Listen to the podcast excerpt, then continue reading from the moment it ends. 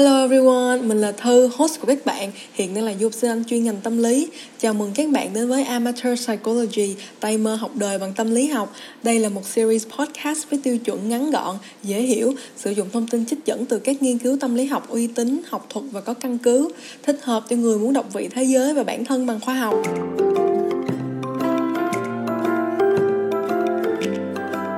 Nếu mọi người vẫn còn nhớ ở episode 9 On Mental Health, bình thường hóa suy nghĩ về rối loạn tâm lý, mình đã có nhắc đến các nghiên cứu xác nhận con gái có khả năng trầm cảm cao hơn con trai và so với thế hệ trước, chỉ có các thiếu nữ thời đại chúng ta là có chuyển biến tệ đi về chất lượng sức khỏe tâm lý.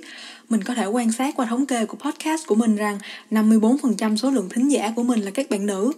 Bản thân là con gái và đã đi qua những năm tháng 16, 17 tuổi với những chật vật trong tâm lý của chính mình. Mình hiểu rằng con gái chúng ta ở kỷ nguyên công nghệ này khi bị phơi nhiễm trước rất nhiều những nhân tố bên ngoài liên tục nhắc nhở chúng ta về sự kém hoàn hảo của bản thân, về sự thua thiệt của chúng ta so với người khác, về việc chúng ta sẽ không bao giờ đủ đẹp, đủ giỏi, đủ giàu để có thể mãn nguyện với chính mình bởi truyền thông và mạng xã hội. Chúng ta thật sự rất mong manh và yếu đuối trước những tác nhân này và trong episode ngày hôm nay, Amateur Psychology sẽ cùng các bạn khám phá sâu xa hơn nguyên nhân vì sao con gái lại có nguy cơ trầm cảm cao hơn con trai nha.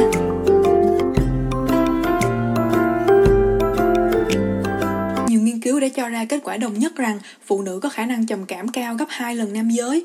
Tuy nhiên, ở trong giai đoạn thời thơ ấu, khả năng trầm cảm của con trai và con gái không hề chênh lệch nhau và sự khác biệt chỉ xuất hiện từ độ tuổi 13 đến 15 hay là độ tuổi dậy thì. Ở độ tuổi từ 15 đến 24, trong khi tỷ lệ trầm cảm ở nam giới là 11%, thì ở nữ giới con số đó lên đến 21%. Dưới góc nhìn của tâm lý học nhận thức, trầm cảm có thể bắt nguồn từ hai lý thuyết trong tư duy của chúng ta. Lý thuyết thứ nhất đó là xu hướng suy nghĩ vô vọng, lý thuyết thứ hai đó là xu hướng có giọng nói tiêu cực lãi nhã trong đầu của chúng ta.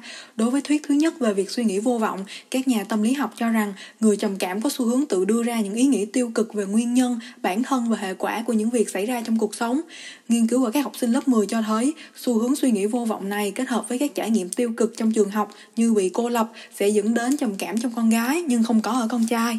Đối với học thuyết thứ hai, việc có giọng nói tiêu cực nhai đi nhai lại trong đầu được tìm thấy nhiều hơn ở sinh viên nữ đại học so với sinh viên nam trong nghiên cứu của Mazulis năm 2002.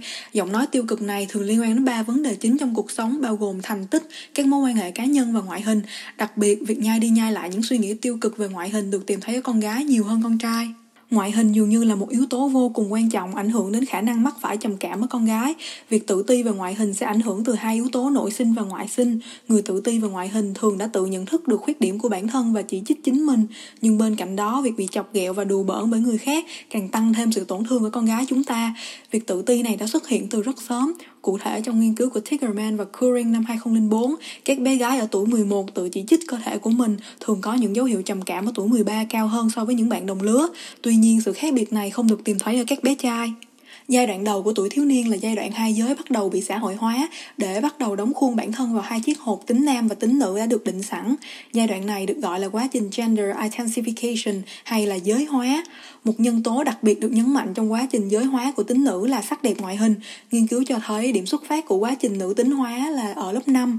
Đến năm 13 tuổi, quá trình nữ tính hóa này càng được đẩy mạnh, dẫn đến việc nhai đi nhai lại những suy nghĩ tiêu cực tự chỉ trích ngoại hình của bản thân ở con gái, dẫn đến khả năng trầm cảm cao hơn ở con con gái và khoảng cách giới trong tỷ lệ trầm cảm. Dưới góc nhìn tâm lý sinh học, nữ giới có nhiều trao đổi liên quan đến stress và 5-HTT-LPR, một bộ phận gen chịu trách nhiệm trong việc vận chuyển serotonin là một hormone hạnh phúc hơn so với nam giới. Điều này cũng khiến nữ giới dễ stress và trầm cảm hơn. Tâm lý sinh học cũng nhấn mạnh việc ảnh hưởng của tuổi dậy thì đối với tâm lý của con gái. Nghiên cứu cho thấy con gái tuổi dậy thì gặp phải nhiều triệu chứng rối loạn lo âu và trầm cảm hơn con trai. Nghiên cứu của Kotiala Heino, Kosunen và Rimpela năm 2003 cũng cho thấy việc dậy thì sớm có nhiều liên hệ đến trầm cảm ở con gái. Stiles năm 2003 cho rằng trong khi việc dậy thì sớm ở con trai có thể ít tổn hại đến tâm lý hơn do biến đổi về cơ thể của con trai đẩy con trai đến gần hơn với tiêu chuẩn nam tính của xã hội thì ngược lại ở con gái, việc dậy thì sớm thường liên quan đến việc cơ thể trở nên đẩy đà và tăng cân. Việc biến đổi này cho một xã hội đặt chuẩn mực về cơ thể phụ nữ phải mảnh mai, thanh thoát khiến con gái dễ dàng tổn thương trước thay đổi về cơ thể của chính mình. Bên cạnh đó, việc dậy thì sớm cũng khiến con gái trở thành nạn nhân của những hành vi xâm hại và tình dục hóa, đồ vật hóa hay là objectification. Việc này cũng có thể để lại những khủng hoảng và vết thương tâm lý sâu sắc dẫn đến trầm cảm. Nhiều nghiên cứu cho thấy con gái báo cáo nhiều sự kiện tồi tệ trong tuổi thơ và thời niên thiếu hơn so với con trai. Trong tất cả những sự kiện đen tối, việc bị xâm hại tình dục trong tuổi thơ là sự kiện nghiêm trọng nhất.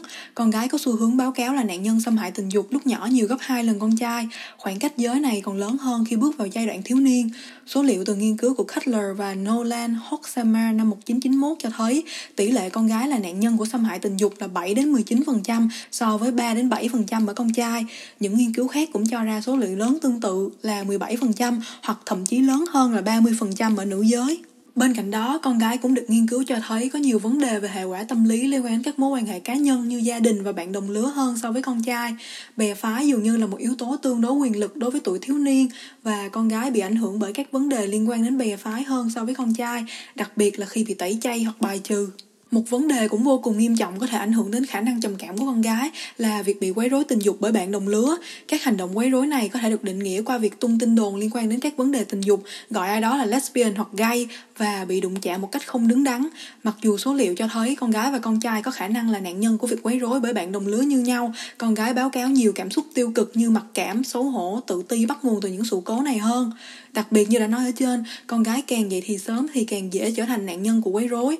Cuối cùng, hôn nhân của cha mẹ và trầm cảm sau sinh ở người mẹ cũng ảnh hưởng nhiều đến con gái hơn con trai.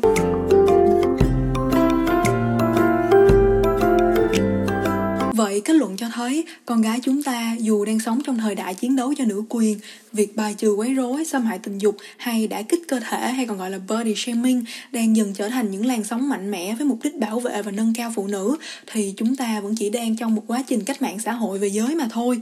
Chúng ta vẫn rất dễ tổn thương và ảnh hưởng mạnh mẽ bởi rất nhiều những yếu tố cả nội sinh lẫn ngoại sinh dẫn đến việc tâm lý của chúng ta cũng sẽ rất dễ bị tổn thương.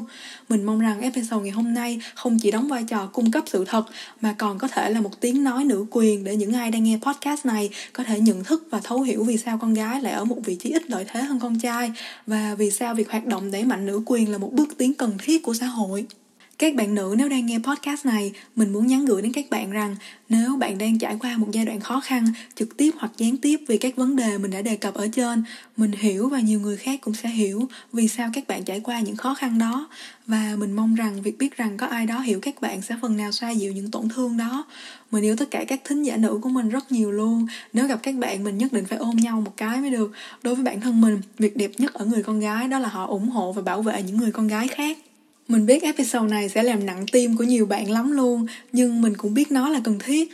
Mình mong rằng các bạn nam nếu đang nghe episode này cũng sẽ hiểu hơn và đối xử với những người con gái và phụ nữ trong đời bạn với sự tôn trọng và yêu thương nhiều nhất có thể. Cảm ơn tất cả các bạn đã nghe hết episode ngày hôm nay. Hẹn gặp lại các bạn vào tuần sau nha. Bye bye!